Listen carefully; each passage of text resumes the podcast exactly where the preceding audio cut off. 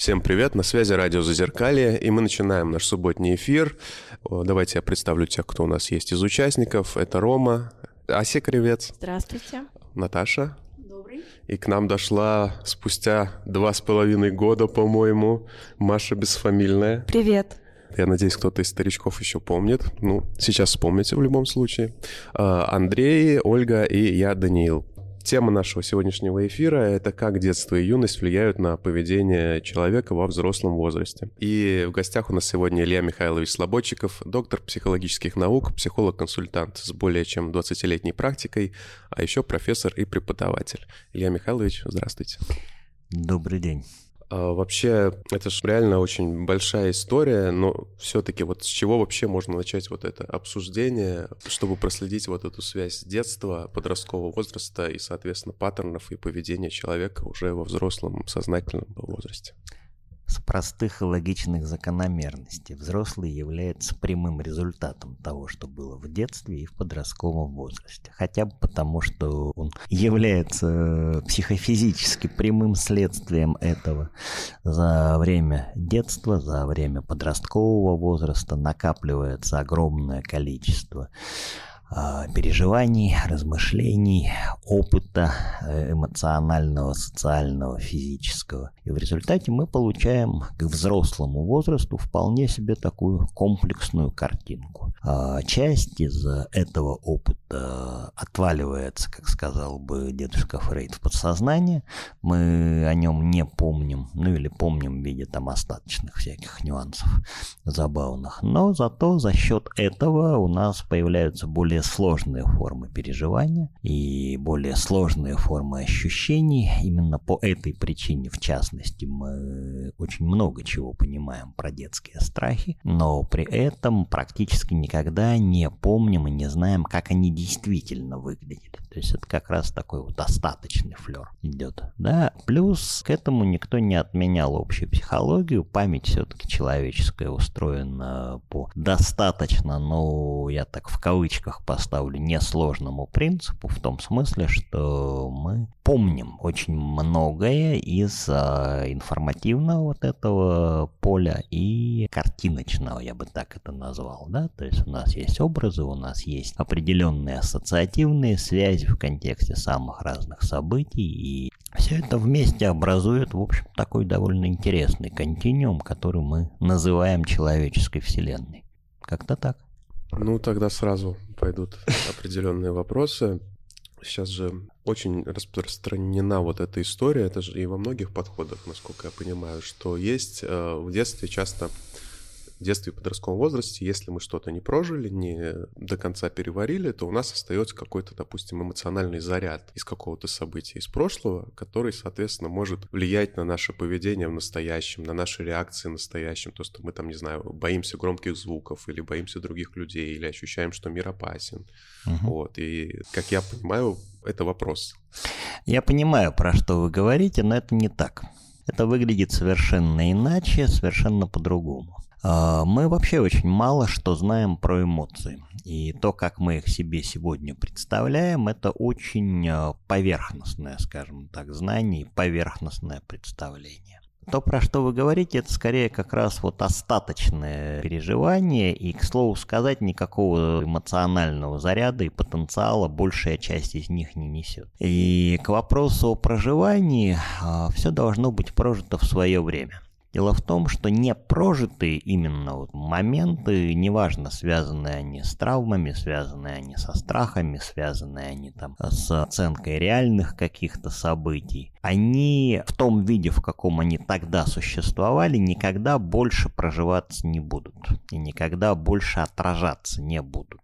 Абсолютно точно, по той простой причине, что человеческое время, оно с одной стороны непрерывно, с другой стороны дискретно. Что это значит? Это значит, что ребенок, ну я не знаю, там в восьмилетнем возрасте, да, переживая определенные вещи, в девятый год своей жизни эту историю не тянет. она остается там, на уровне его восьми лет. А что у него уходит в девятый год? У него уходит опыт, у него уходит э, новая какая-то форма этого переживания. То есть трансформируется то, что он проживает здесь и сейчас. И вот результатом этой трансформации возникает э, очень интересная история, которую мы определяем как поведение. То есть, условно говоря, мы, проживая в моменте что-то, неважно, событие, страх, там, э, взаимодействие, коммуникацию, что хотите, мы э, ее проживаем, и в сухом остатке что-то от нее остается. Где-то впечатление, где-то, не знаю, там образ, где-то информация, где-то еще. Вот этот сухой остаток, он переплавляется, ну, так метафорично скажу, в тигле, да, нашей души. И вот эту историю мы потом забираем с собой. Мне очень понравилось название вашего радио, это «Зазеркалье», потому что лучше всего то, про что я говорю, именно эта история и отражается. Это грани зеркала по сути своей, в каждый момент времени эта грань разная, они не повторяются, это совершенно бесконечная в этом смысле история. И единственным исключением из правила являются так называемые фиксированные вещи, э- то, что мы не переживаем и не проживаем, а то, что остается как, ну, такое навязчивое, если хотите, состояние, да, то, из чего, собственно, невроз потом будет вырастать, в частности, там, что-то или какие-то вытесненное. Вещи. Ну, вытесненное, можно так сказать. Ну, тут не совсем этот механизм, но неважно.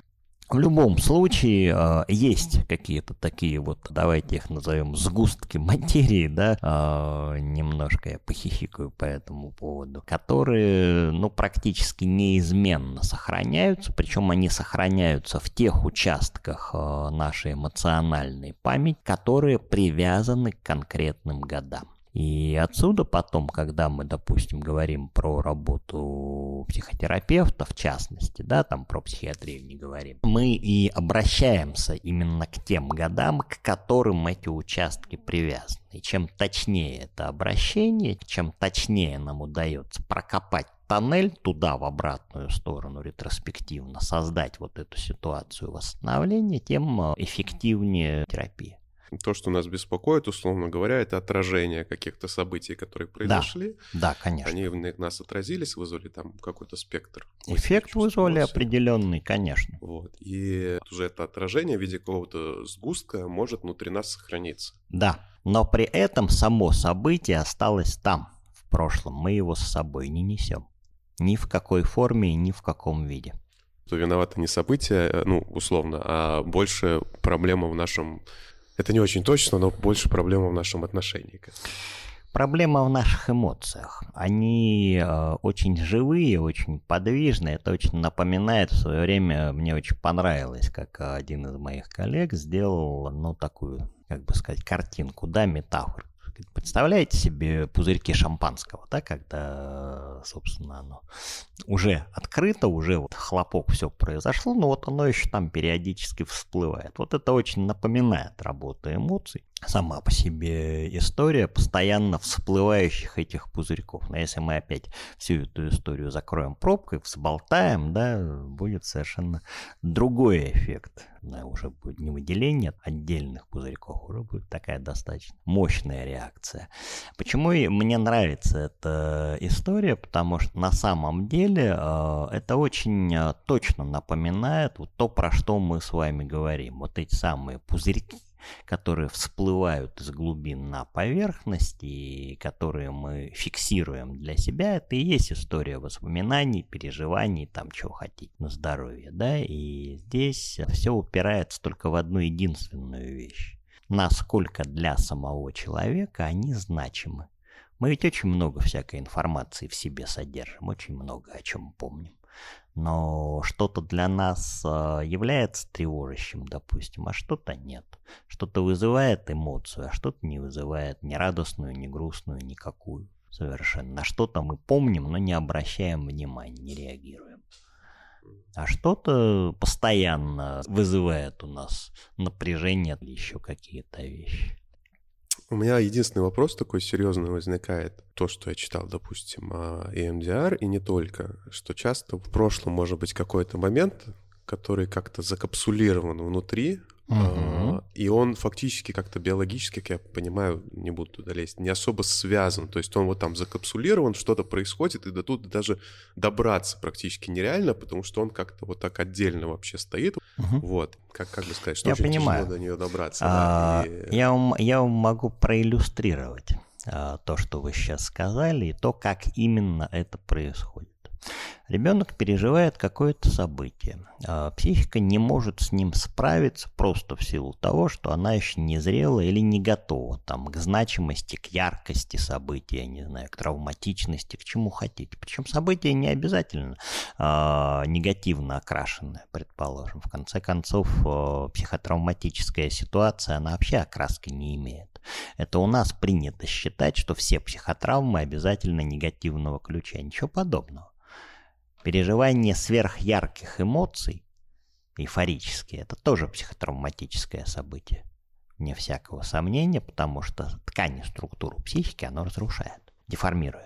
Другое дело, что здесь коннотация другая совершенно. А, ну так вот, ребенок переживает что-то, да, психика не может с этим справиться. Происходит та самая инкапсуляция, про которую вы говорите. То есть за счет работы защитных механизмов происходит э, закрытие, условно говоря, этого переживания. Вот там оно осталось.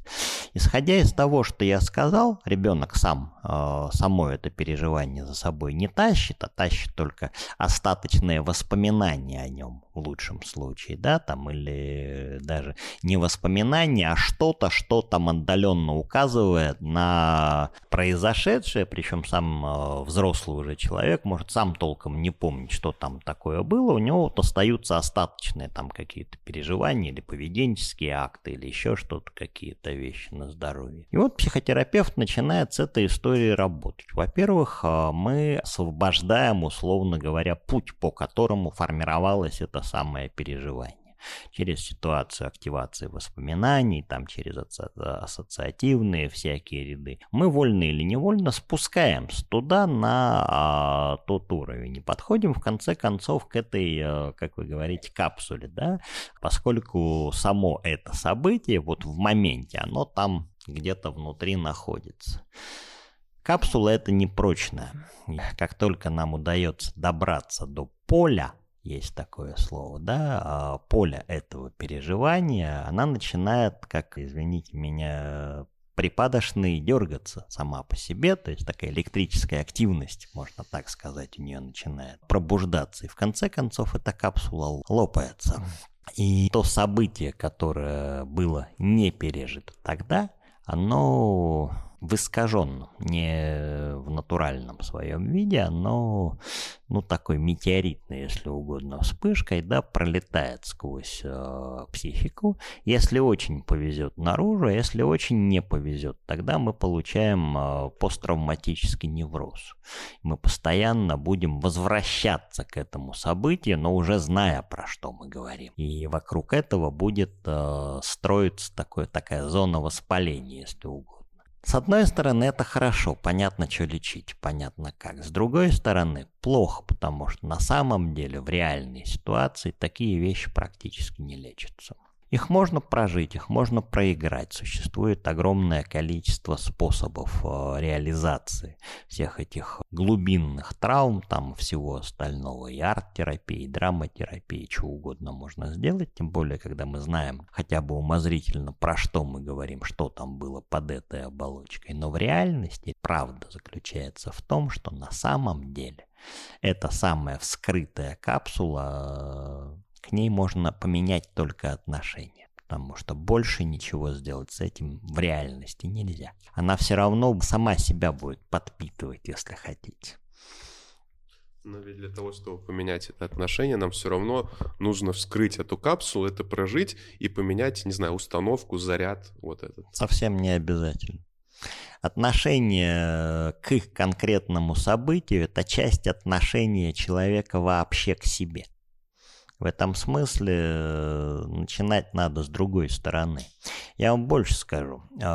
Вещь, которой идет очень давний спор, и не только в западных школах, но и у нас тоже, естественно, и в том числе в психиатрических школах. очень давний спор, связанный с тем, как работать с психотравматическим полем. И надо ли вообще с ним работать, если уж на то пошло. Потому что психика – это очень активная субстанция. Она сама для человека делает очень многое для того, чтобы создать ему вот эту равновесную систему. Условно говоря, отсюда все механизмы адаптации, там все остальное. Она сама делает за психотерапевта очень большое количество работы. И далеко не всегда следует вот эту естественную органическую адаптацию психики, пусть она нам кажется корявой, там, я не знаю, патологичной, какую угодно, нарушать. Потому что в попытке создать идеал, в попытке создать галатею, да, вспомним Пигмалиона, мы получаем последствия этого греческого мифа, который закончился в реальности весьма скверно. Многие специалисты, это вообще в психотерапевтической среде, говорят не о инкапсулировании, а часто настолько психика ребенка пришиблена, что он выбрасывает события, его как будто нет. И за это отвечает тело. Называется это все соматизацией. Насчет нее много очень точек зрения, огромные тома, прекрасные умы, все спорят, спорят и спорят. Скажите, а с соматизацией такого рода можно что-то сделать? Или тоже только попытаться вывести на поверхность это событие, а, в общем-то, психика сделает все сама?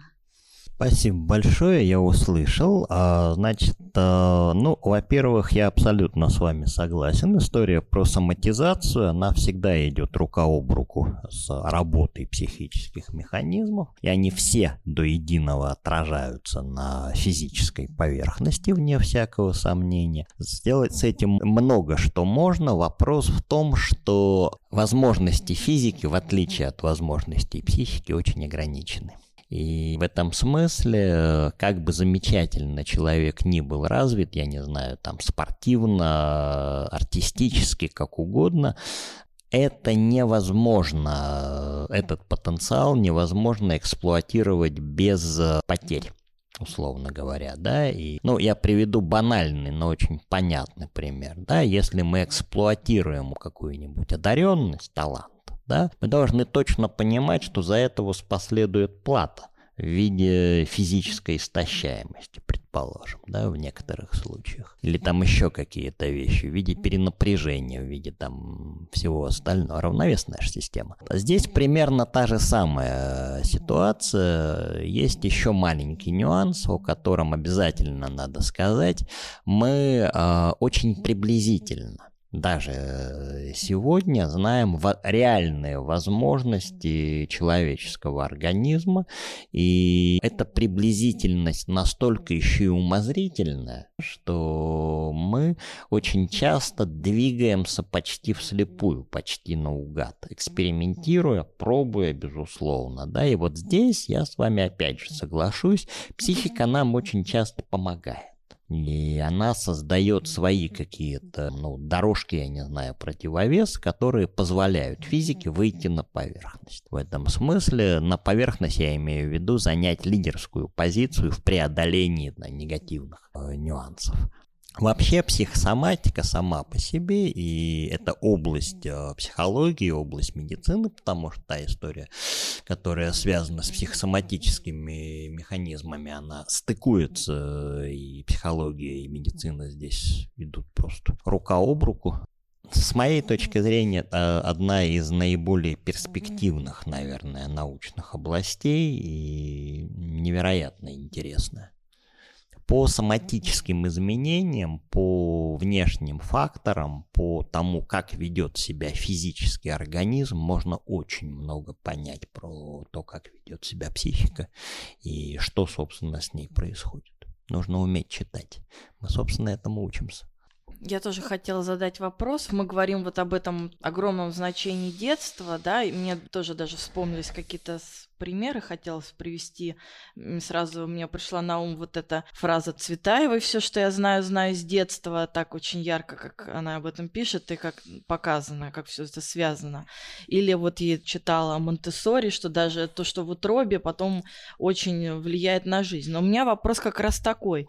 А вот, допустим, вот этот, вы говорите, сухой остаток, пузырьки из детства, да, они вот остаются и как бы потом проявляются. Но может ли событие уже во взрослой жизни, причем именно как бы внешнее, может быть, да, вот что-то быть настолько сильно влияющим и настолько переплавить человека само по себе, его психику, да, что оно даже, может быть, еще больше повлияет на его дальнейший какой-то душевный строй, чем, может быть, то, что в детстве было. Может ли это быть равносильным, да, там, тем каким-то детским сильным переживанием? Не знаю, мало ли, может быть, что-то катастрофичное, что-то очень сильное. Может ли вот так измениться психика уже благодаря взрослым событиям? Давайте пойдем по порядку, да? Я отвечу обязательно, причем отвечу вот строго, что называется, по форме на этот конкретный вопрос. Начнем с того, что психика очень пластичное образование, и она подстраивается под тот образ жизни и под ту ситуацию, в которой человек находится. В этом смысле мы не можем говорить о том, что есть детская психика, подростковая психика, взрослая психика. Она единая, это единое пространство. И в этом смысле она представляет собой такое поточное, если угодно, образование, которое насыщается по мере физического движения, по возрастной сетке, собственно, процесс вырастания, и э, меняет качество. Именно этот процесс называется созреванием и собственно, взрослением как таковым, да, если оно меняет качество в плане там, психических характеристик созревания, если в плане социальных характеристик взросления. Значит, есть э, очень неприятная вещь, которую, об которой очень не любят говорить. Она связана с тем, что ни одно событие, в котором человек участвует, бесследно для него не проходит. Так не бывает. И неважно, произошло оно в детстве, в подростковом возрасте, во взрослом возрасте, все имеет значение. Все события, вся событийная сетка завязана друг на друга. И в этом смысле событие, которое произошло во взрослом возрасте, даже если оно ассоциативно не вызывает никак никакие там эмоции детские, да, переживания, а чаще всего вызывает. И здесь есть очень интересный момент. Оно проживается и переживается точно так же, как проживалось и переживалось любое событие в детстве. Единственная разница, принципиальная, притом разница между ребенком, подростком и взрослым, заключается в том, что взрослый значительно более не свободен. Ребенок впитывает все. И участвует во всем. У него нет никаких искусственных ограничителей, у него нет никаких рамок, да, а взрослый в силу социализации, в силу тяготения к нормам, в силу э, неумения свободно э, обращаться со своим собственным потенциалом, он э, выстраивает модели, которые еще и оценивает при этом. Отсюда возникает история про правильное, неправильное, там и разновсякое. Вот, мы стараемся соответствовать, во всяком случае, пытаемся, да, соответствовать неким э, извне привнесенным характеристикам. Отсюда идет история про социально-нормативное поведение, социально-ненормативное поведение, разновсякие эти вещи. И с этим связано как раз нарушение той естественности процесса переживания, в том числе, которое существует в детстве. А в подростковом возрасте тоже есть естественность переживания и проживания, но она там в силу работы гормональных систем в обостренном немножко таком варианте идет, я бы так сказал. Все-таки биологическую органику никто не отменял, это очень серьезно влияет. С взрослыми очень странная картинка, я бы сказал так, да, они не умеют по-настоящему, в отличие от ребенка, перерабатывать смысл и содержание событий. Взрослому значительно тяжелее, чем ребенку, а, осознать, принять, прожить и просуществовать, что ли, да, а, в любой ситуации, потому что ему очень мешает разум, ему очень мешает рациональность, и эта рациональность создает совершенно феноменальную барьерную среду, через которую приходится проламываться. Отсюда, собственно, опять же, психотерапевтические техники, которые снимают часть этих рациональных барьеров. Отсюда идет необходимость возвращения от взрослости к подростничеству и к детству, но не в прямом смысле слова, да, а исключительно в качестве механизма проживания. Потому что, еще раз говорю, ребенок и подросток проживают все события значительно свободнее, проще, легче и объемнее, чем взрослые люди. Есть один нюанс, который связан с очень, я бы сказал, такой своеобразной ситуацией. Ребенок, конечно, проживает свободно, естественно, но у ребенка отсутствует вторая сторона медали. Ребенок не смотрит на себя со стороны. Он не понимает, как эта история воплощается в социальный опыт. У нас вообще, у личности в принципе отсутствует способность видеть себя со стороны. Два абсолютных ограничения. Один из любимых моих аспектов. Мы никогда не знаем, что в действительности происходит в душе другого человека. И никогда не видим в действительности объективно себя со стороны. В противном случае мы имели бы совершенно другое другую картину представления о себе. Но а, для ребенка эта история еще и вот как выглядит. Она последовательная, а, не одномоментная. Мы сначала проживаем, а потом относимся неким образом к этому проживанию. Взрослый человек действует ровно наоборот. Он сначала относится в виде моделируемой некой ситуации, а потом пытается прожить. Получается, как вы понимаете, полная чепуха периодически, но таков механизм, никуда не денешься в этом смысле. Поэтому, к слову сказать, ребенок настолько легко включается во всякую новую деятельность, а взрослый настолько тяжело.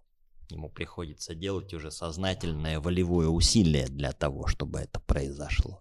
У ребенка воля, волевые процессы работают по-другому, по другим принципам.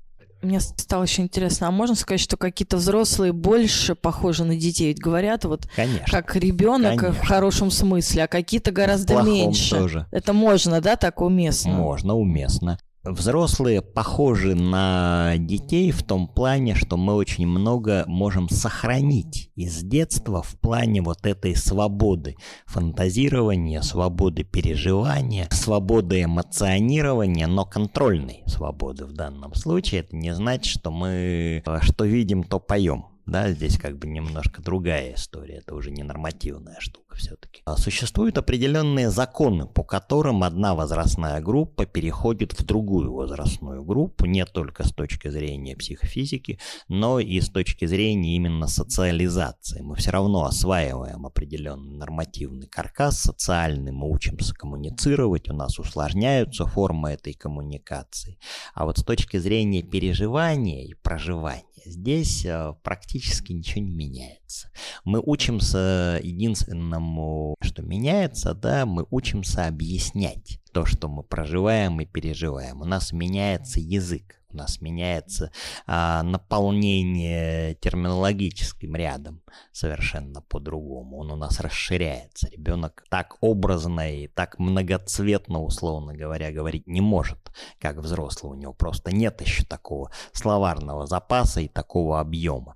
И, между прочим, именно по этой причине а, другая форма выразительности, рисуночная, в детском возрасте идет значительно свободнее. Детский рисунок зачастую значительно ярче и выразительнее взрослого, даже когда это идет профессиональная история. И очень часто, когда идет обучение профмастерству для художников, вот здесь как раз важно снять эти взрослые барьеры для того, чтобы полнота чувствования, полнота проживания была максимальной. Потому что в детстве она именно такая. Там как раз идет прямое отражение, безбарьерное в этом смысле. А второй нюанс очень забавный заключается в том, что в отличие от э, взрослого, ребенку глубоко наплевать, как он выглядит. Его это просто не интересует, он об этом совершенно не задумывается. У него нет никаких нормативов, условно говоря, внешней оценки, зато у него есть острое желание познания. Ему интересно все, что происходит вокруг него, и с ним, и внутри, и снаружи, и где хотите. И он с детской же непосредственностью и естественностью до всего этого пытается дотянуться. А вот когда ему ставят препятствия в этом дотягивании, вот тогда возникает уже история движения, скажем так, в другом поле. Он утрачивает эту детскость, если угодно.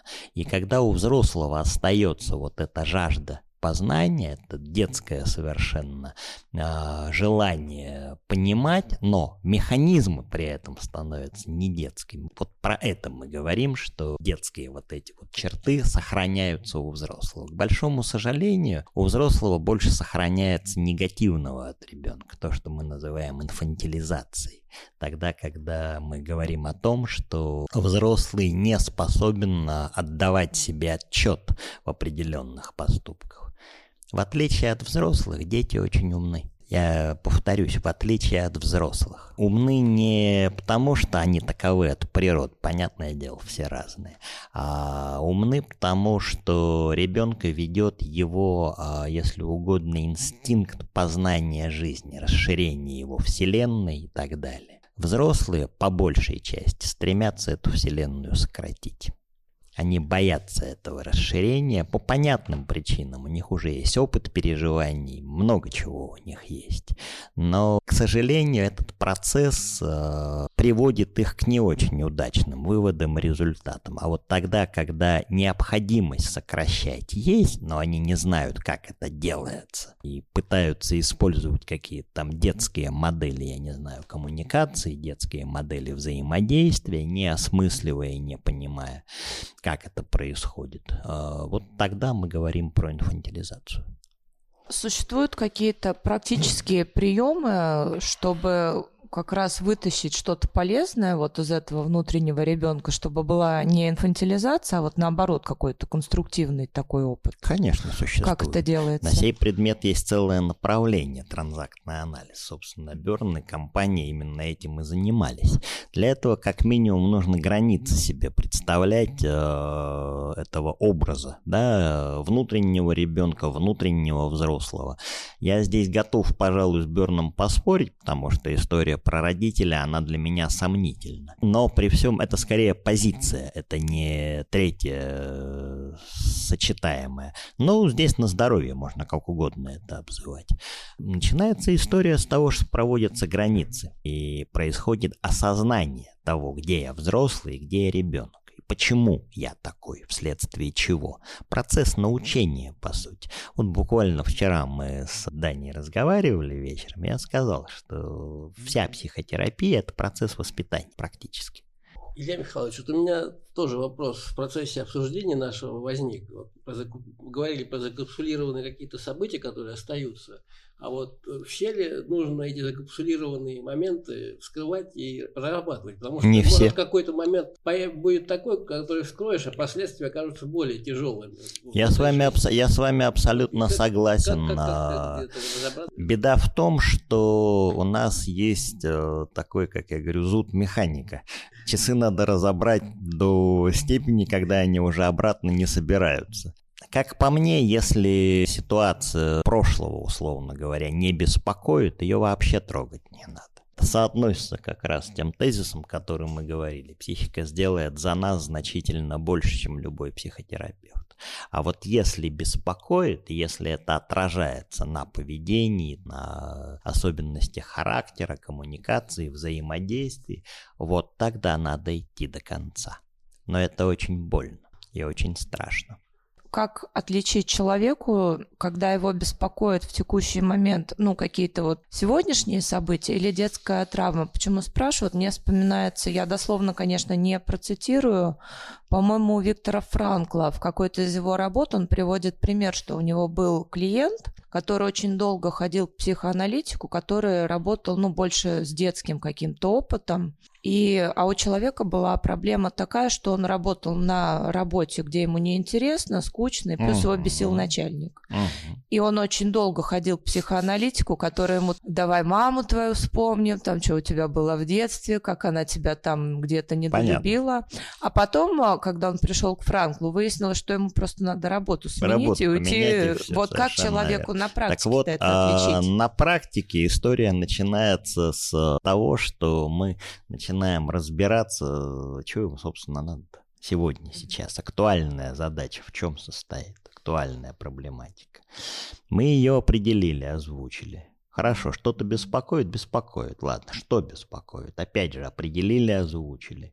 Дальше начинаем стряпать, я такой термин употребляю, образ, представление о себе, потому что вообще кого-то, да, беспокоить не может. Может беспокоить меня. А я это кто? Я какой? Я из чего состою в этом смысле, да? А, особенности характера, привычки, социальные навыки, еще что-то. Мы начинаем знакомиться с собой. Неважно, психоанализ, еще что-то. Если человек не представляет себе себя, никакой продуктивной работы здесь не будет. Хоть маму вспомните, хоть соседскую бабушку. Совершенно точно. Вот. А дальше, дальше начинается очень простая история. Тогда, когда э, человек э, начинает э, в границах вот этого своего «я» уже э, понимать, условно говоря, там в коммуникации со мной, чего, собственно, в супе-то не хватает. Он общаться не умеет, как вы только что говорите, да, или э, его беспокоят воспоминания, которые периодически там сквозь сон э, просачиваются. Это про разная история совершенно, потому что в одном случае мы никуда не полезем, мы будем просто учить его коммуницировать и воспитывать его просто элементарно, потому что у него этого воспитания не было. А в другом случае мы уже будем вскрывать какие-то более сложные глубинные пласты психики, но при этом я абсолютно соглашусь с Романом, очень осторожно, потому что мы можем задеть артерию, с которой хлынет, и черта лысого потом кто-то эту дыру заделает, это невозможно. Много вопросов у меня возникает в голове, попробую. Ну и задавайте. Ну давайте начнем как бы сверху вниз. Я вот думаю о своей истории, да, допустим, если взять ее часть, это часть про какую-то работу, что есть, допустим, страх большой самореализации, и тут же тоже можно взять и, например, с двух сторон пойти, то есть с первой стороны. А мож, можно я как приличный еврей вопросом на вопрос? Таки да. А маленькой самореализации страха нет?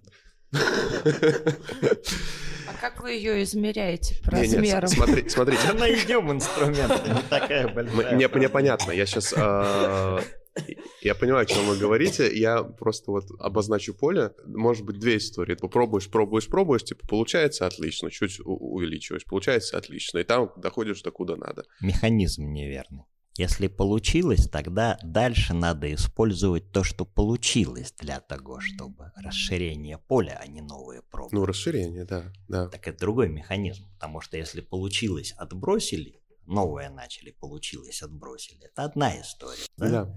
А когда получилось и на основе того, что получилось, дальше двигаемся. Автоматически происходит расширение поля, изменение качества.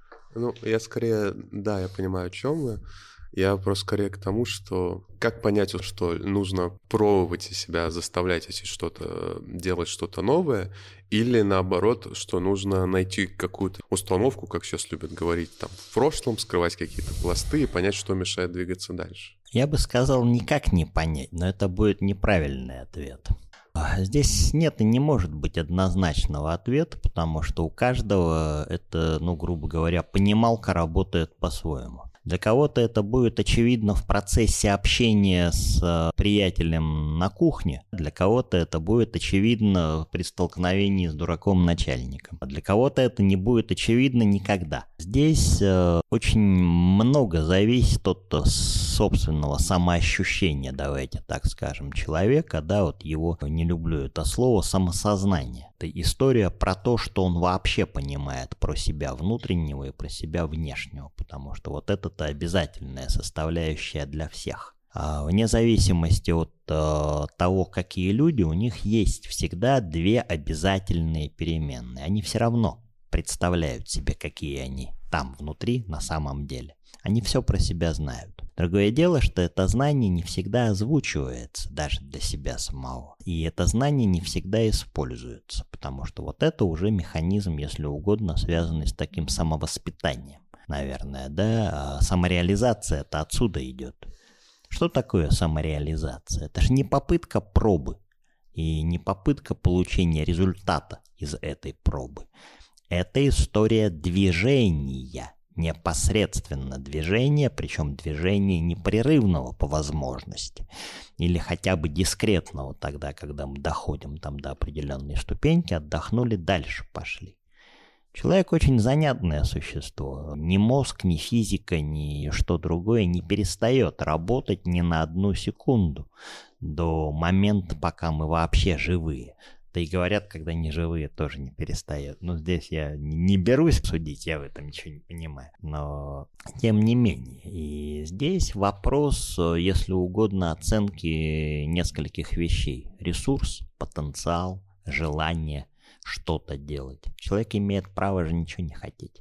Совершенно спокойно. Почему нет? А вообще самореализация – это обязательная история, там, добиться чего-то в карьере, там, в личной жизни, еще Ничего в чем-то. Подобного. Что это вообще такое? Ничего вот подобного. В целом? То, про что вы говорите, это внешние установки. Норма... А самореализация – это как Самореализа... определить? Самореализация, собственно, само слово. Самореализация. Mm-hmm. История того, что вы производите. Индивидуация, она индивидуальная, совершенно точно, да. Того, что по вы пирамиде Маслоу, вот эта самореализация, вначале безопасность, потом еще что-то, и кажется, что вот Значит, заработал да. денег на еду, а дальше развивайся как профессионал. Нифига. Это не это? С пирамидой Маслоу все очень непросто. Совсем непросто. Во-первых, начнем с того, что она такая же пирамида, как я примерно. Это, это изначально многоугольник, при этом многоугольник очень сложный. Это с недоброй руки одного берлинского редактора она стала пирамидой, ее так нарисовали. И история Маслоу – это вообще не ситуация про самореализацию. Когда он начинал разрабатывать эту концепцию, давайте тогда, перевернувшую социальную психологию, про потребности и про мотивы, и, соответственно, про механизмы получения продукта, ну, условно продукта, там, в широком смысле слова, речь шла о том, что у человека есть одна единственная на самом деле составляющая, которая связана с реализацией его жизни как физический компонент. Ну, упрощая, да, ты хочешь жить, тебе придется что-то делать. В любом случае, добывать еду, работать или красть, каким-то образом регулировать температуру. К вопросу о простейших потребностях. Разбираться с физиологией, потому что иначе мочевой пузырь просто разорвет. Если это, это можно делать естественным путем, мочить штаны, а можно делать социальным путем, да, пользоваться соответствующими приспособлениями социальными. Вот. Я специально примитивизирую, совершенно не шучу при этом. Все остальное идет по этому же принципу. Потребности усложняются, согласно теории Маслоу, и механизмы усложняются к реализации этих потребностей. А что касается безопасности, он был действительно по-настоящему умным человеком и совершенно не случайно эту самую безопасность а, выделял как некая отдельная... Почему многогранник-то? Она ядром является, в принципе, для всей этой конструкции. Вокруг нее все вертится. Вокруг безопасности? Вокруг безопасности, конечно, потому что если человек не ощущает себя в безопасности, психологически, физически, информационно, социально, как у... все остальное блокируется. Не пойдет он на кухню, если он боится, даже если он очень хочет есть. Это уж там совсем до крайнего предела история должна дойти. Вспомните Рикки-Тикки-Тави, да, когда эта крыса Чучундра там первый раз в жизни вышла на середину комнаты. Конечно, классика жанра в этом смысле. И дальше уже идет история, связанная с тем, что сам процесс самореализации мы привыкли воспринимать в контексте социальных достижений и социальных предъявлений. А если человеку не нужно никому ничего предъявлять, и нет такой необходимости, такое же тоже бывает. А как он тогда самореализуется? Картинки рисует, если ему это хочется. В тот момент, когда ему это хочется, условно говоря. Или там книжки пишет, или, не знаю, Буратино выстругивает из полена. Или еще что-нибудь делает. В конце концов, когда человек выходит на улицу, идет, просто наблюдает за окружающей средой, да, и у него появляется какое-то представление об этой окружающей среде, это тоже форма самореализации, потому что он реализуется как э, живой человек, как наблюдатель. Он, он не использует потом эту продукцию. Это второй вопрос уже. Поэтому очень часто мы подменяем термин самореализация термином использования исследование продуктов, продуктивности этой самореализации. Самореализация человека далеко не всегда связана с другими людьми. Это вообще э, очень большое заблуждение, очень большая глупость, что человек э, обязан э, во что бы то ни стало соотносить свои индивидуальные продукты с кем бы то ни было или с чем бы то ни было. Это уже история социального воспитания, это уже история социальной педагогики и так далее. Да, мы живем в социальном обществе, никто эту историю не отрицает. Да, весь объем одиночества, тоже вчера про это говорили, человек сам в одиночку нести не может, никому не под силу. Это невозможно, так не бывает. Но при всем при этом предъявлять э, все время кому-то что-то и доказывать кому-то что-то человек не обязан. А самому себе? И самому себе в том числе. Как без этого? А я вам объясню. История-то, история-то ведь очень проста изначально. Когда ребенок рождается, маленький ребенок, у него, ну, в нашем социальном, да, взрослом смысле слова, мозги не работают. У него нет никакого социального опыта, нет э, никакого представления о том, какой он, что он, зачем он и так далее. Все, что у него есть, он получает извне. Это родители начинают навешивать на него, извините, всю эту картинку с собственных ожиданий, представлений и всего остального, тем самым активируя и его представление о себе. Изначально-то их нет. Дело в том, что если бы изначально ситуация была потоковая, что называется, да, вот прямой поток без ограничения, просто впитывая ощущения, впечатления, представления, безоценочные, без там нормативные, э, ситуация была бы принципиально иной. Человек бы реализовывался. Деятельность продуктивная, это никто не отменяет. Она должна быть продуктивной, любая деятельность. Она не может быть непродуктивной. Другой вопрос, что эта продуктивность не обязательно должна использоваться как социальная продуктивность. А если говорить вот об этом как бы ядре безопасности, вот если, например, от очень страшных новостей, от каких-то событий вокруг, там у человека формируется такое чувство недостаточной безопасности, но уже во взрослом возрасте. Это будет его двигать каким-то достижением или, наоборот, каким-то негативным последствиям приведет, что человек будет тормозить, нормального, застынет. Нормального человека, как сказала одна моя коллега, это будет двигать под кровать. А, по одной простой причине. Нормальное желание ребенка спрятаться. Если серьезно, здесь будет зависеть от личности, от того, как мы в принципе привыкли реагировать на эту ситуацию, и здесь уже процесс очень такой глобальный. Безопасность – это не строго индивидуальное понятие, оно очень тесно связано с той средой, в которой находится человек. Вот я человек. Как раз и говорю. Вот она что... очень тесно связана с отношением к этому человеку, она связана с системой связей, которые существуют у этого человека. Человек.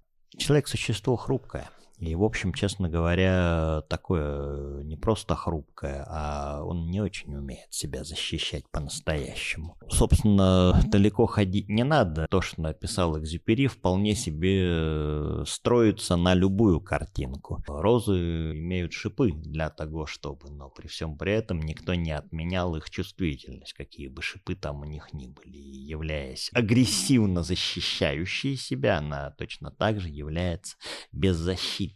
Условно говоря, там, переживая определенные эмоции и все остальное. Здесь мы начинаем выходить на другое совершенно понятие. Мы начинаем с вами переходить от понятия самореализация к понятию жизнестойкость. Есть такая интересная характеристика. И здесь мы очень быстро доберемся до глобального философского, что называется, пласта о смысле жизни. То, что я страшно не люблю на самом деле, потому что ответ на этот вопрос предельно прост. Смысл жизни в самовыражении, в самопредъявлении, конечно, в самом факте того, что человек живет. Но есть разница, да, в терминах «существует» и «живет». Чисто физиологическое существование – одна история. Вот когда есть это существование в контексте продуктивности, Это уже история про другое немножко. Вот здесь э, можно очень много о чем говорить, потому что здесь, вы понимаете, придется вспоминать тогда всю историю социальной психологии и педагогики. И Маслоу, когда говорит про самореализацию, да, и про вот этот вот бесконечный уровень э, развития потребностно-мотивационной этой сетки, он говорит-то ведь не про социальные все эти вещи, а про то, что человек может трансформироваться бесконечно и видоизменяться бесконечно как личность. Он мультигранный. Он может постоянно предъявляться и себе, и другим в самых разных ипостасях. Про это речь. Я немножко о другом хотела спросить.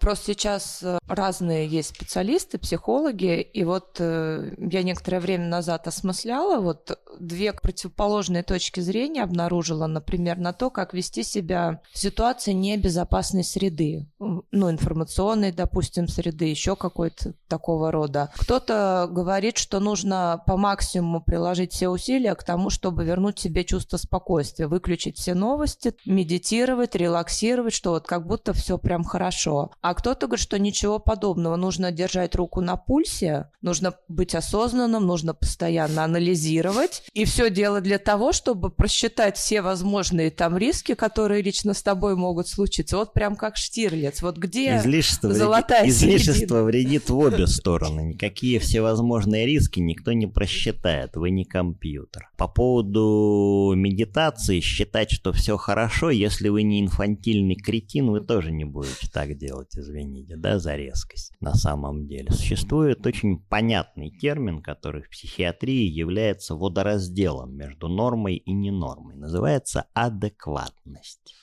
Поведение должно быть адекватно ситуации. Вот и все. И не просто адекватно ситуации, оно должно быть еще адекватно собственной повседневной, давайте так скажем, модели поведения и собственной личности. Если я являюсь доктором и профессором и специалистом по определенной проблематике, начну рассуждать о политике, о том, какие все козлы и кретины, да, не вдаваясь совершенно ни в какой серьезный глобальный анализ, я буду неадекватен с точки зрения тех, кто в этом разбирается существенно больше, чем я. Это будет называться психопатической такой вот, как бы, если я буду еще это очень эмоционально делать, такой, да, э, с истероидным таким компонентом. Вот. А если я, наоборот, буду, пользуясь своим профессиональным ресурсом, убеждать, что все спокойно, люди, никто никуда не идиот, я тоже буду глубоко неправ, потому что я буду отрицать существующую реальность. Все идет от ситуации и от конкретного человека, от его конкретных обстоятельств. Вот уметь анализировать эту историю, да, и адекватно к ней относиться. С моей точки зрения, это и есть тот самый навык, который делает социализацию нормативной. Такой, это будет, наверное, немножко долгий вопрос, но он меня прям зудит пол встречи, поэтому я не могу себе в этом отказать. Собственно, это касается безопасности, и это касается психических особенностей, потому что как бы у нас все-таки радио с этим уклоном, и важно про это говорить. По поводу того, погружаться или не погружаться. Все, что я вот за эти годы как бы читал, оно, в принципе, у меня достаточно и, и не читал, и общался, и видел, и вот сколько я не изучал. Оно, в принципе, идет все в одном направлении, что с какой-нибудь там, с депрессией или с биполярным расстройством, или шизофренией, с любым диагнозом, ну, практически, наверное, любым, с большинством диагнозов можно, в принципе, неплохо устроиться в социуме при определенных условиях. Но вот сколько у меня есть знакомых, которые и друзей, которые с заболеваниями, и при этом имеют неплохие работы, при этом имеют, ну, неплохую медикаментозную схему, которая их удерживает. Не все даже к психотерапевту обращаются, да, при этом, в принципе, неплохо устроена жизнь. У многих есть квартиры, семьи, но при этом их жизнь — это немножко такой постоянный ад. Потому что вот это, это все, оно как бы у, уходит внутрь, но при этом оно как бы оно не решается. И к чему это все говорю? К тому, что вот это вот, не знаю, научение с поведению в социуме, оно потому, что я вижу и на себе, и на других людях, оно не всегда достаточно работает. И доформулирую вопрос, что насколько я вижу и по себе, и по другим, что очень часто человек с депрессией, Я знаю достаточно количество историй, что он погружается внутрь, что он раскапывает вот эти, как мы вчера говорили, кубики, да, раскапывает эти кубики, и в, понемногу, потихоньку, потихоньку ему становится легче. Иногда даже как бы заболевание, ну, назовем это осторожно, там уходит в длительную ремиссию. То же самое я знаю с биполярным расстройством, то же самое читал даже с более серьезными расстройствами, хотя тут я не буду ничего говорить, это неустойчиво не в моей компетенции. Это, наверное, будет вторая часть, небольшая. Для меня просто это же во многом мотивация. Вот у меня, например, мотивация, она чуть-чуть... Вот желание... Мотивация она... к чему? Желание. Желание к, чему? К... Ни один из этих терминов просто так не существует. Мотивация к чему-то. Самореализация в чем-то. Я скажу по-другому. Хочется. Mm.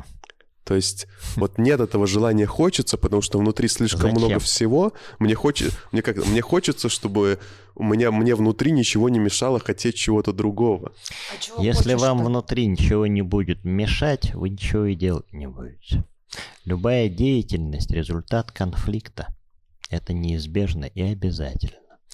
А, то, про что мы с вами говорим, а, это история про а, очень своеобразный, я бы так сказал, механизм, который связан, ну, во-первых, со спецификой все-таки заболевания, да, а спектр тут невероятно широкий проявлений и, опять же, степени адекватности, там, не знаю, ремиссии, обострения, чего хотите, и фармакологическими схемами в том числе, потому что все-таки тут препаратное лечение и психотерапевтическое, они где-то сочетаются, а где-то и не очень. Но так вот, если отбрасывать всю эту научную казуистику, я вам довольно просто отвечу.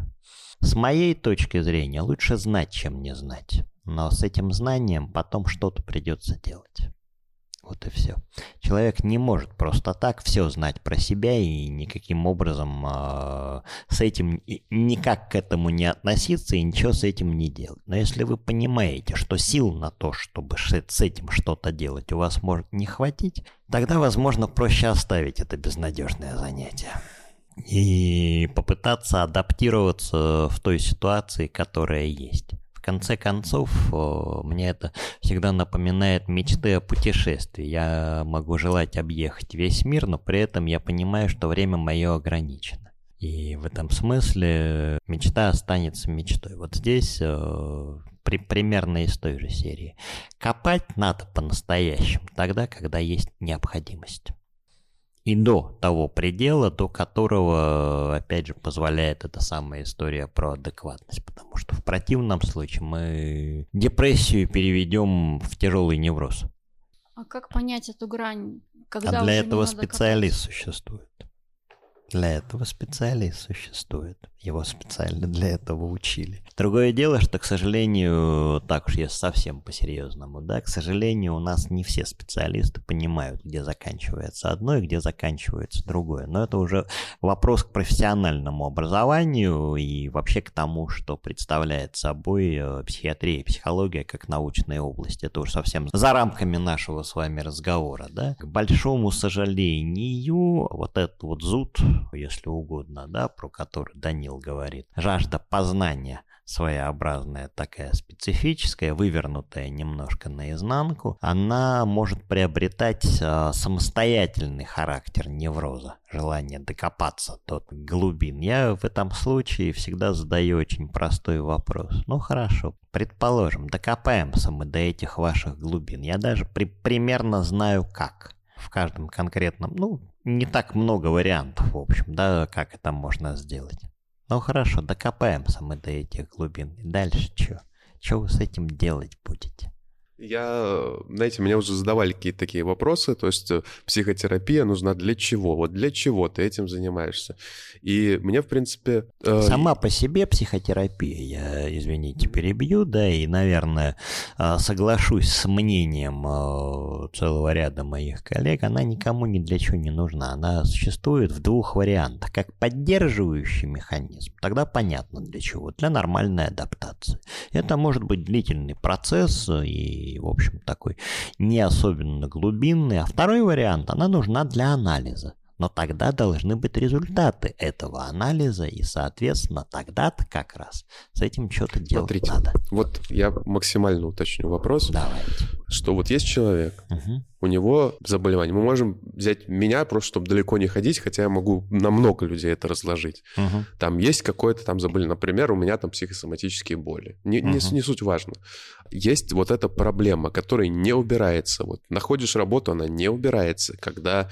Это не обязательно моя история. Когда там, не знаю, там принимаешь таблетки, она не убирается. И что бы ты ни делал из обычных вещей, эта штука, которая, а, мешает, угу. и, б, не убирается такими классическими способами. Ведь для да, этого... понимаю. Для и... этого существуют не классические, скажем так, способы, да, хотя, как по мне, психотерапия – это такая же классика, как все остальное. А, но я всегда говорю о том, что надо искать источник, потому что в любом случае вода бьет откуда-то.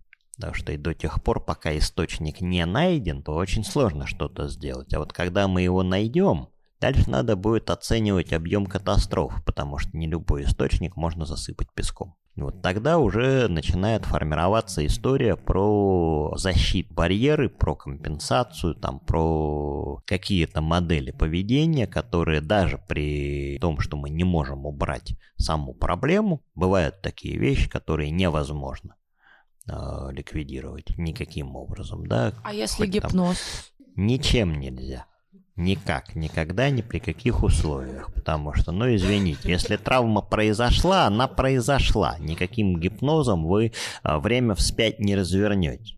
Отношение человека можно поменять, систему ощущений, спектр ощущений можно поменять, и то, кстати, сказать весьма ограничено. Вот. Но к событию можно только отнестись определенным образом, да, и его можно пережить, прожить и по результатам этого проживания сделать так называемый вторичный анализ. Вот с этим может, это такой же точно способ работы, как все остальное. Но здесь как раз вот то, про что мы говорили, да, история про детство, взрослость, это должно быть сознательное действие.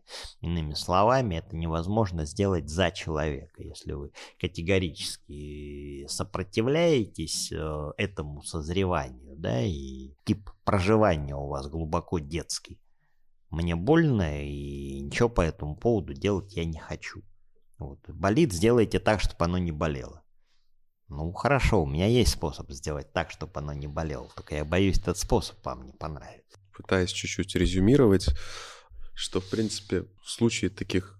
Стойких, да. стойких, да, таких заболеваний, то, в принципе, можно в теории, да, и сейчас можно, да, я uh-huh. по- попробую просто э, на свой язык перевести, uh-huh. можно добраться до чего-то травмирующего, какого-то такого ключа. Ну, если это с этим связано, да, конечно. Если это с этим, то как бы можно это там поработать, а дальше все равно нужно будет э, предпринимать определенные как бы... Коллеги, не хочу никого обидеть, но я в этом смысле человек очень жесткий. Если это заболевание, то его нужно лечить. А вот если это состояние, которое имеет болезненные проявления, тогда с ним нужно разбираться. Это разные вещи. Просто-напросто. Если это заболевание, имеющее органическую природу, да, и соответствующие проявления, на сей предмет существует специалист, который называется психиатр. Да, и существует клиническая психотерапия, которая связана с сочетанием психотерапевтических и фармакологических методов, в том числе. И существует неклиническая психотерапия, которая занимается как раз вещами, которые с точки зрения чистой э, медицины относятся либо к пограничке, либо к норме. Все. Водораздел сначала здесь идет, потому что нельзя применять методы, которые мы применяем для нормы или условной нормы в ситуации, как, когда она таковой не является. Это очень опасно просто-напросто. Природу абсолютно большинства психических заболеваний мы не знаем. И мы можем констатировать только факт нездоровья очень часто. В этом смысле, как бы мы глубоко не заглублялись, ну, я думаю, что давным-давно, если бы была понятна история возникновения той шизофрении, я имею в виду не история, а механизм сам по себе, да, кто-то уже за открытие этого механизма получил бы Нобелевскую премию по медицине. Потому что как только мы понимаем механизм, понятно становится, что с этим делать. в большинстве психических заболеваний механизм не понятен. Даже если мы примерно понимаем, как это устроено. Мы примерно это понимаем, приблизительно. Ну, существуют же такие представления, ну, в том числе у людей с диагнозами, ну, как правило, что таблетки убирают симптомы, то есть вот обострение там, чтобы не было uh-huh, обострения, uh-huh. ты пьешь там да, лекарства от шизофрении, от бара. Uh-huh. А глубинная причина, чтобы вот, может быть, достичь безлекарственной ремиссии, чтобы вот прям так вот исцелиться, нужна как раз вот эта глубинная психотерапия, которая... Я понимаю, вот про что это... вы говорите, это неверно, это неверное понимание. Неправильно, да? Это неправильное понимание по той простой причине, что здесь принцип «одно вместо другого» не работает. Здесь должно быть разумное сочетание при э, очень, э, я бы сказал так, основательной диагностике, потому что с этого начинается. Я понимаю, что это сочетается. Но... Конечно. Э, я еще раз говорю, что препараты очень часто не убирают симптомы, они направлены на то, чтобы как раз э, помогать организму держать в рамках состояния. Это про другое немножко история. Вот. Просто убрать симптом это ничего не даст. Ну хорошо, на месте этого симптома вырастет другой симптом. Это все. Психика, как известно, с огромным удовольствием создает противовесы. Поэтому нет, здесь должно быть разумное сочетание, конечно. Даня, а разрешат ли мне еще задать один немножко специфический, такой культурологический, исторический вопрос, который мне очень интересен. Надеюсь, очень коротко все. Дело в том, что меня очень сильно, как бы, давно интересует древность такая, наиболее архаическая. И хочу в связи с этим такой вопрос. Вот говорят же, да, ну есть такое мнение, конечно, известное, что там времена первобытности как детство человечества. Да, как детство человечества. И вот даже пишут, что вот это вот ну, как бы бессознательное, которого больше гораздо в детстве, и потом над ним настраивается сознательное, оно как бы было вот в основном в психике там, первобытных людей, там, да, и тогда еще сознание как таковое еще почти не сформировалось. И, ну, что-то об этом пишут, там сравнивают детские рисунки и рисунки первобытных людей, характер восприятия. Вы можете это как-то прокомментировать? Потому что некоторые, наоборот, ученые считают, нет, первобытные люди, они совсем не то, что современные дети. Как вы считаете, можно их как-то сравнивать? Какой-то у вас есть точка зрения на этот вопрос? Точка зрения у меня есть на любой вопрос, как у любого разумного человека. Я не антрополог, не этнограф, и здесь мне сложно судить, как бы совсем не моя зона деятельности. Но я бы не стал примитивизировать древних людей. Все, что я знаю из этнокультурологии, говорит о том, что они были ничуть не менее умны, разумны, приспособляемы и адаптивны. Другое дело, что они жили в принципиально иных условиях и занимались принципиально иной, иной целевой деятельностью. Я вообще глубоко убежден, что каждое живущее поколение склонно преувеличивать собственную значимость и И, я бы сказал так, ценность для жизни. Излишество вредит в обе стороны. То есть все-таки, если вот резюмировать вторую часть, по крайней мере, нашего разговора, что, в принципе, если у человека то или иное расстройство, да, ну, мы сейчас говорим, понятно, что бывают разные случаи, то в целом с помощью препаратов в том числе и с помощью психотерапии, в принципе, ну, есть большой шанс, что человеку, если он выберет этот путь, рано или поздно станет лучше. Называется открытая провокация, учитывая, что мы вообще принципиально про другое начинали разговаривать. Блин, кстати, да.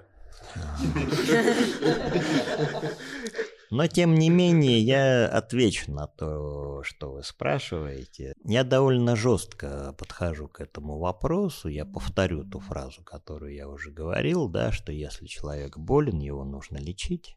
И степень адекватности в данном случае для человека заключается в изменении характеристик этого понятия. Если я понимаю, что я нездоров, я буду искать методы и способы лечения. Другое дело, что признать факт нездоровье, это уже наполовину вылечится. Это не я сказал, это древние греки. Я, в общем, в этом смысле им верю. Дальше надо смотреть э, по ситуации, потому что, к сожалению, большому сожалению, здесь существует э, проблема принципиально иного плана. Если мы рассматриваем с вами историю психотерапии, даже не психологию, а только психотерапии, европейскую, американскую и российскую, то мы попадаем как раз в то самое детство человечества, потому что, говоря об отечественных школах психотерапии, их просто нет в природе. Совсем. Никаких. И никогда не было. Это не значит, что у нас нет, не было и никаким образом не появлялись хорошие специалисты. Но у нас вообще не было этого понятия даже в традиции, скажем так, да, и в культуре. Совсем. Это привнесенное понятие. И учитывая то положение, в котором находилась психология в Советском Союзе и постсоветский период, то, что мы сегодня имеем, это гремучая смесь из самого разного рода практик, домыслов, фантазий, черт знает еще, извините, чего. В этом смысле разбираться во всем этом компоте и применять что-то по отношению к себе нужно очень и очень аккуратно, ну, и осторожно. У нас же, в принципе, вы тоже, насколько я читал, вы представитель тоже определенной, да, школы, да, даже, по-моему, двух. Я? Ну, возможно, я, наверное, об этом не знаю. Нет, ну там было, что Европейской ассоциации... А, стоп, это про другое немножко. Я действительно являюсь почетным членом Европейской ассоциации логотерапевтов. Логотерапии экзи... и экзистенциальной терапии. Но, так это история про то, что...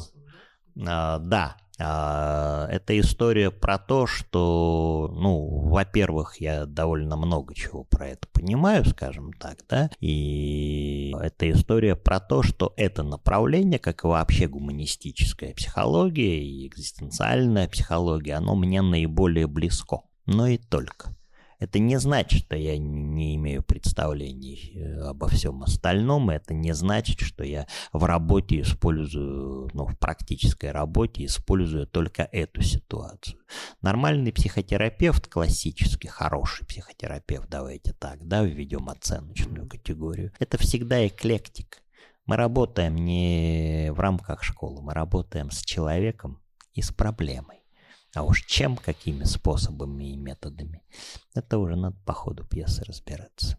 Человек во главе всего стоит. Ну, в данном случае, если мы говорим о нездоровье, человек страдающий. Да, но если мы говорим о гремучей смеси, то, в принципе, под то, что вы сказали, в принципе, это и, и есть, получается, смесь. Но, тем не менее, если мы говорим о каких-то дипломах, о членстве в каких-то признанных ассоциациях, это же все-таки дает... Это все очень относительно и эфемерно. Я уже не говорю про то, что на сегодняшний день существует огромное количество этих ассоциаций, которые совершенно непонятно откуда взялись. И здесь, к сожалению, критерии достоверности, они очень относительны. Если уж говорить даже о том, что люди, имеющие государственные медицинские и психологические степени, далеко не всегда являются хорошими специалистами, и те, кто их не имеет и никогда не имел, далеко не все дилетанты и мошенники. Это очень относительно. На этом уже стоит потихонечку заканчивать эфир. Напоминаю, что у нас в гостях был Илья Михайлович Слободчиков, психолог-консультант, человек с более чем двадцатилетним стажем, двадцатилетней практикой. Спасибо большое, что к нам пришли и нам обо всем этом рассказали. Спасибо большое, что пригласили. Всего доброго. Спасибо. Спасибо. У нас сегодня на эфире была Ася Кривец, Рома, Наташа, Маша Бесфамильная, Андрей с Ольгой и я, Даниил. На этом мы с вами прощаемся. Надеюсь, что эфир будет для вас интересен. Хороших вам выходных. Пока.